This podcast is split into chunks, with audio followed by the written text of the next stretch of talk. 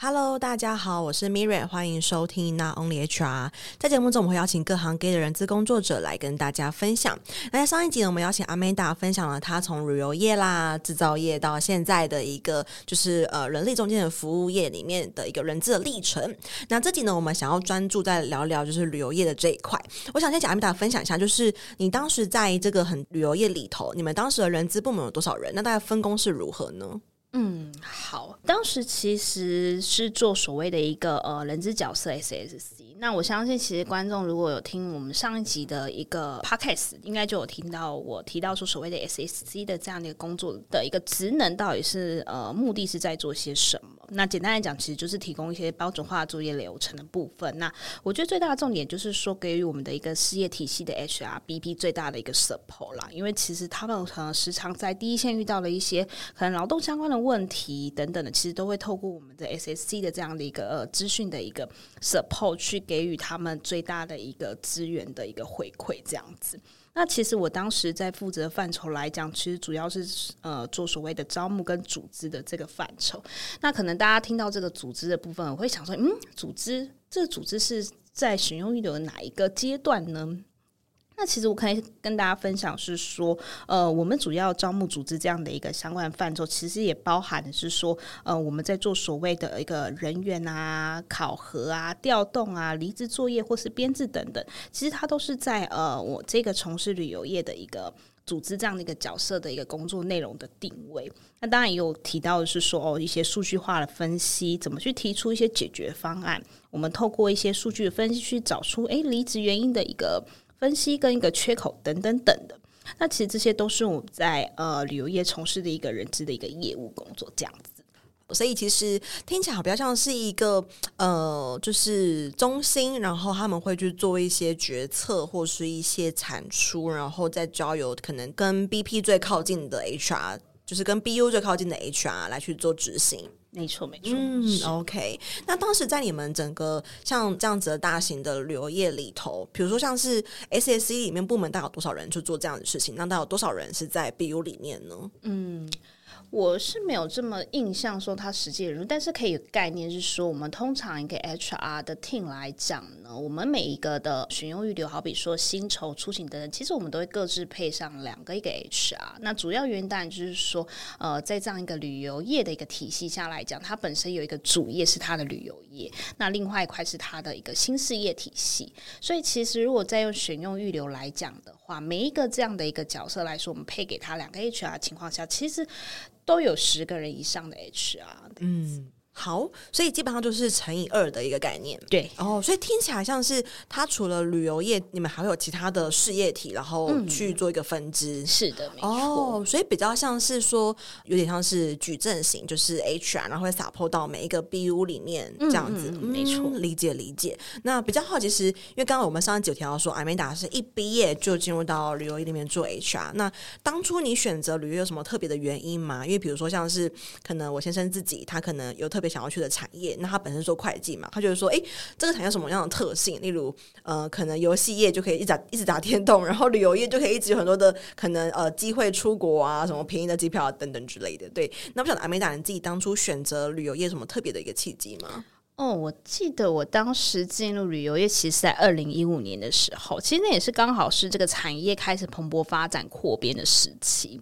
那其实大家都可以知道，说这个产业呃蛮好理解的，它就是属于算是一个服务形态的一个产业。那对我来说，其实它还蛮贴近我自己是一个喜欢付出的一个这样的一个精神在的一个产业，哦、都是服务性质。对，嗯、所以其实当时我嗯一有这样的一个机会，其实我就马上去投递履历。那我也很幸运的，就是以毕业就进到这么大的一个规模的旅游产业，这样子。嗯，我觉得很贴近，就是可能阿米达自己本身也是很喜欢去针对人的服务，而不是什么比较可能比较冷硬的产品这样子，所以进而去选择了旅游业去做一个服务，嗯，蛮好的。那进去之后呢，就是跟你当初就是服务的这个精神是一致的，然后是其实旅游业的工作内容或者是这个产业的一个业态，跟你想象有哪件不一样吗？嗯，其实精神来讲，我觉得是一致的，而且反而是让我大开了眼界。因为其实像在这样的一个大型的旅游业产业别内，其实也是因为这个工作的机会，让我了解到说，哎，原来我们的 HR 角色是有所谓的呃 SSC 跟 HRBP 等等这样的一个划分。那其实我觉得更重要，对我来讲，其实是我可以看到老板在组织策略上面的一个呃调整，因为其实旅游业是一个蛮因市场不同，在做一个组织策略调整的一个产业。那其实我们可以看到，老板诶，时时刻刻的在呃看着组织的市场的变化。那我们他会去拟定所谓的一些组织策略。那其实这一块也真的就是在考验我们 HR 的地方，因为我们了解嘛，当市场如果一个需求呃不同的时候，我们组织人才也可能就会有所差异。嗯，那在这样的情况下，我们可能就要再去思考说，我们要怎么去定定我们的招募人才的策略，甚至说怎么去找出一个合适的奖酬规划来吸引我们所需要的人。人才，嗯，所以其实对我来讲，反而是大开了眼界，嗯、而且期待等于是说超出我原所有的期待这样子。我的想象是有没有可能，比如说，哎，嗯，因为以我们如果没有在旅游业里面工作的话。就是以一般，比如说像是我啦，就是平民消费者的角度，就我们对旅游的认识是，哎、欸，它这个平台有很多的套装行程，然后有很多的可能单点的票券，但是，哎、欸，其实可能实际在旅游业面员工就会发现，它的产品是很多元的，可能需要有自己研发的团，然后需要有别的一个合作、异业合作，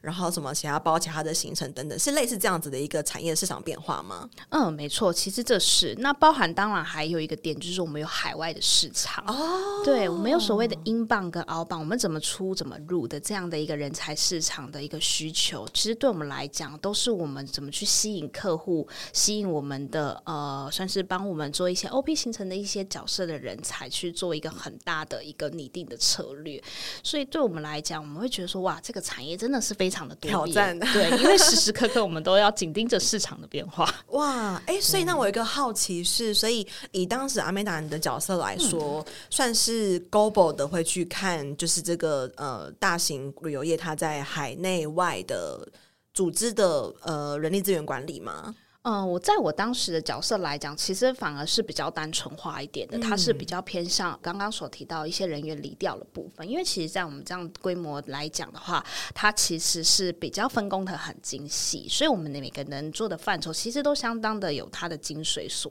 在。那其实我们通常如果要去真的去了解到 global，都是要靠我们自己去理去梳理一些，哎，我们到底还有什么是需要我们再去做了解的地方？原来如此，想说，哎，对耶，好像其实很少人在谈跨国企业的时候，就是大部分人讲到跨国企业就讲什么什么，比如说呃科技业啊，嗯、就是软体业啊，好像很少人会把跨国跟旅游画上等号。但是我觉得刚才阿美达讲到一个很很就是很明确，但是很少人。不知道什么，就很少人讨论到说，哎、欸，旅游业其实是一个横跨可能全球的产业，跟这样子的一个组织，其实是确实是没有错的。那也想了解一下，就是说，因为可能阿美达你在的旅游业它是还蛮大型，就是一个无人不晓的旅游品牌。那以这样子的组织来说，就是加班的程度会很高嘛？会这么问，也是因为其实我们都知道很多的大型企业，不论是科技业里面的。最 top 的科技或者最 top 的金融业，他们可能难免里面的 HR 都需要加班。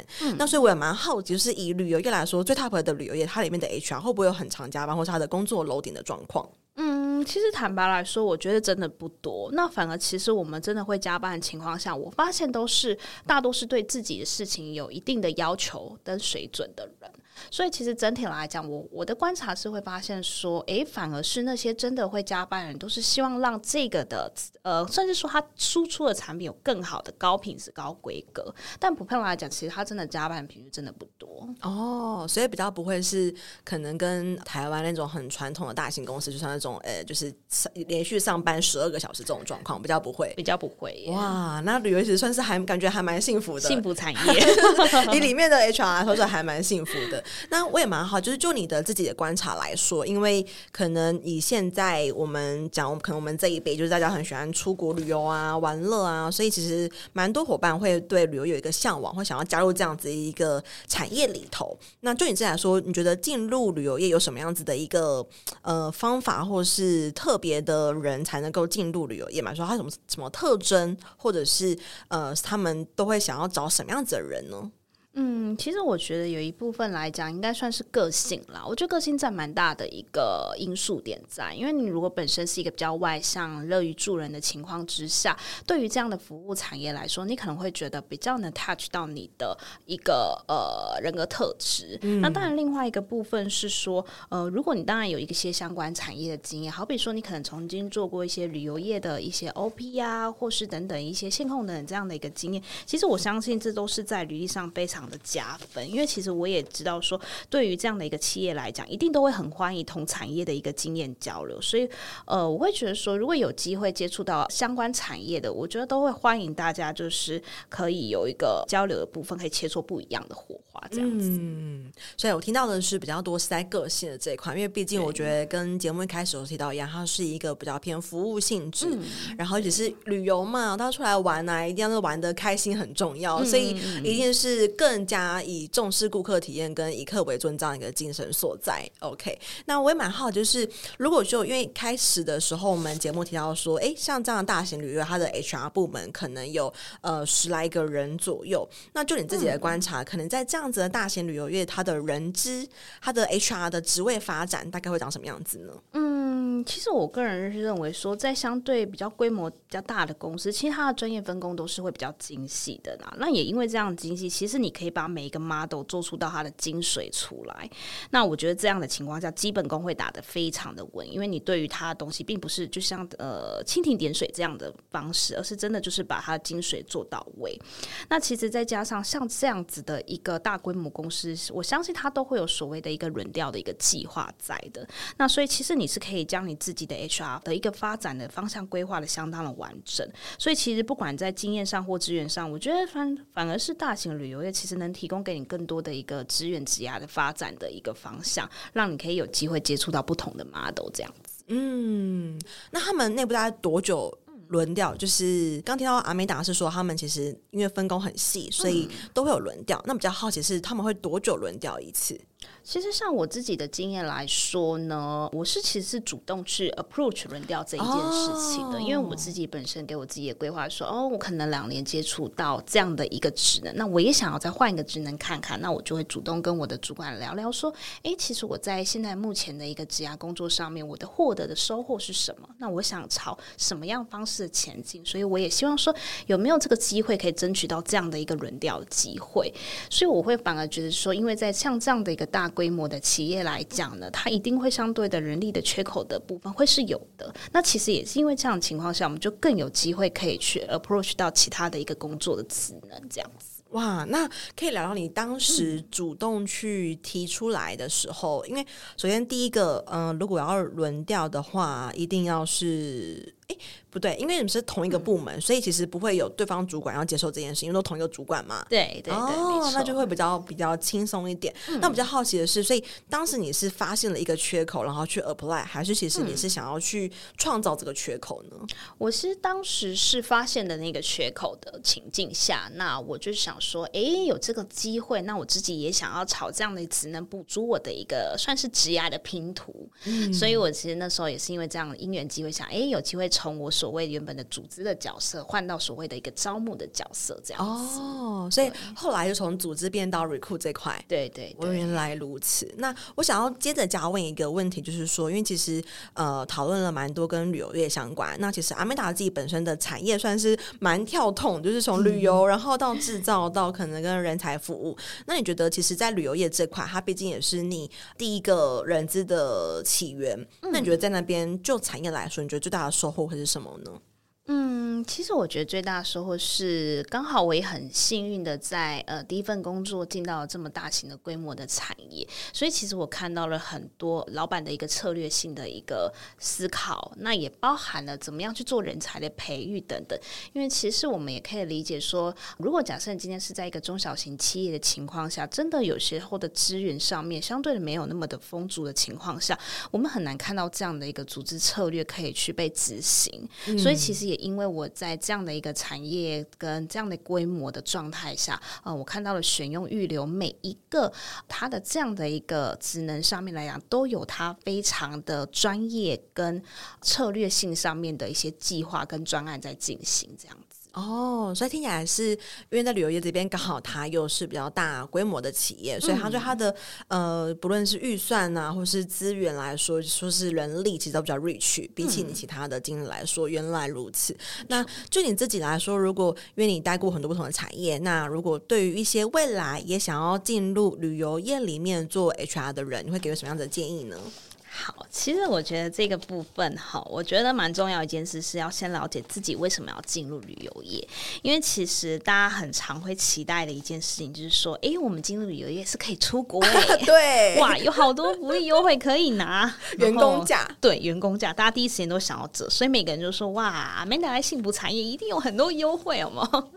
对，那当然，其实我也相信这真的是吸引大家想要加入旅游业的动机啦。那嗯，除了这些话，我真的还是会鼓励大家。大家还是要去思考，说自己到底真正想加入的动机是什么？因为如果以我自己来说，我其实是因为我是本身喜欢变动型组织的人哦，对，所以我我是会觉得说，这样的一个组织形态对我来讲是时时刻刻在挑战我自己嘛，让我自己就其实我也刚刚也私底下跟敏瑞聊到说，呃，我自己比较会害怕是是安逸 安逸的人，你知道吗？真的有一点不知道算是自虐形象还是怎么样？对，所以我会喜欢这样的一个组织形态。所以在这样的情况之下，对我来说，我会觉得说，这也是可以 push 我在这样的一个产业这么久的原因。那我觉得大家也都知道，HR 其实要面临的挑战真的也不少。那这样的一个初衷，我都会觉得非常的重要，因为这也是支撑我们自己在未来这个呃组织文化下，我们可以持续的一直前进很大的地方。除了当然就是大家讲的福利以外，这一个部分对不对？那当然第一个部分，我会觉得说是要保持对事物的好奇心，跟多关心一些国内外的事物，因为服务型的产业其实真的非常的需要因应市场去。做个变化，然后拟定一些不同的策略。所以，其实对事情有一些好奇心来讲，我觉得会对于自己在思考，或者是呃，你要 proposal 一些比较算是专案型规划的东西，都会有很多的灵感跟帮助。所以，我自己也会蛮常会是去上一些 Clubhouse 去听一些所谓的呃全球新闻等等的，去了解这样一个产业别。我觉得这都会对于呃从事旅游产业这个部分，你会有很大的一个灵感，或是很大的一个思。好的思维，这些都对于自己未来真的进入这个产业来讲，其实无论是在面试你的人，或是跟你大家一起搭路的伙伴来讲，他们都会是觉得说：“哎，哇，真的是有不同的一个资源跟不同的一个思考角度。”这样子，嗯，我觉得很棒。就是像我常常说的，我们 HR 不能够只待在家里面，我们要很能够了解第一线人员、别的部门他的工作 know-how 是什么，以及我们这个产业的竞争的状况是如何，还有产业的动态，像是说，哎，目前旅游业那。国外的旅约，他们的可能配置如何，组织如何？嗯、那我们有哪些是可以借鉴的地方，哪一些可以学习的地方？我觉得都是一个很棒的部分。所以，其实。呃，各个产业就是旅游业，它的变动又很大，可能线上啦、线下啦、嗯、跨国啦、不同的文化等等之类，所以是在这个产业当中，可能更要保有那种与时俱进的一个态度，才能够存活跟不断的往上爬。嗯嗯，非常好，想谢谢今天阿美达的分享。我觉得从一开始的时候就让我们了解到说，哎，原来旅游业的分工是如何。那我觉得它的呃，它会分成 SSC 跟 HRBP，我觉得很重要的原因是因为它的产品别真的还蛮多元的，嗯、包含你哎线上。图就是散客、图团客、图企业客，就是完全不同的一个事业别，所以其实它会有这样子一个画风，就是很棒的一个收获。那包含到后面，哎、欸，发现到其实可能在这样子大型的企业里面，它的轮调的方式啦，以及它跟的工作缺口，都是一个很棒的学习。非常谢谢阿米达今天的分享，那我们下期见喽，拜拜，拜拜。没错，到了我们的工商时间，想跟大家分享，我在去年开了一堂线上课程，叫做《成为抢手的人资招募必修的招募漏斗数据思维》。那这中间其实，呃，我萃取了蛮多我过去在做招募很成功的一些原因，其中的一点就是从招募漏斗里面去找出一些魔鬼，因为往往细节都藏在魔鬼都藏在细节里。OK，所以想跟大家分享这堂课，目前已经有大概将近一百五十位左右的学员加入，那也欢迎大家可以加入课程。然后，如果对课程有更多的兴趣的话，可以在我们的节目资讯栏找到链接，可以点进去做进一步的了解哦。拜拜。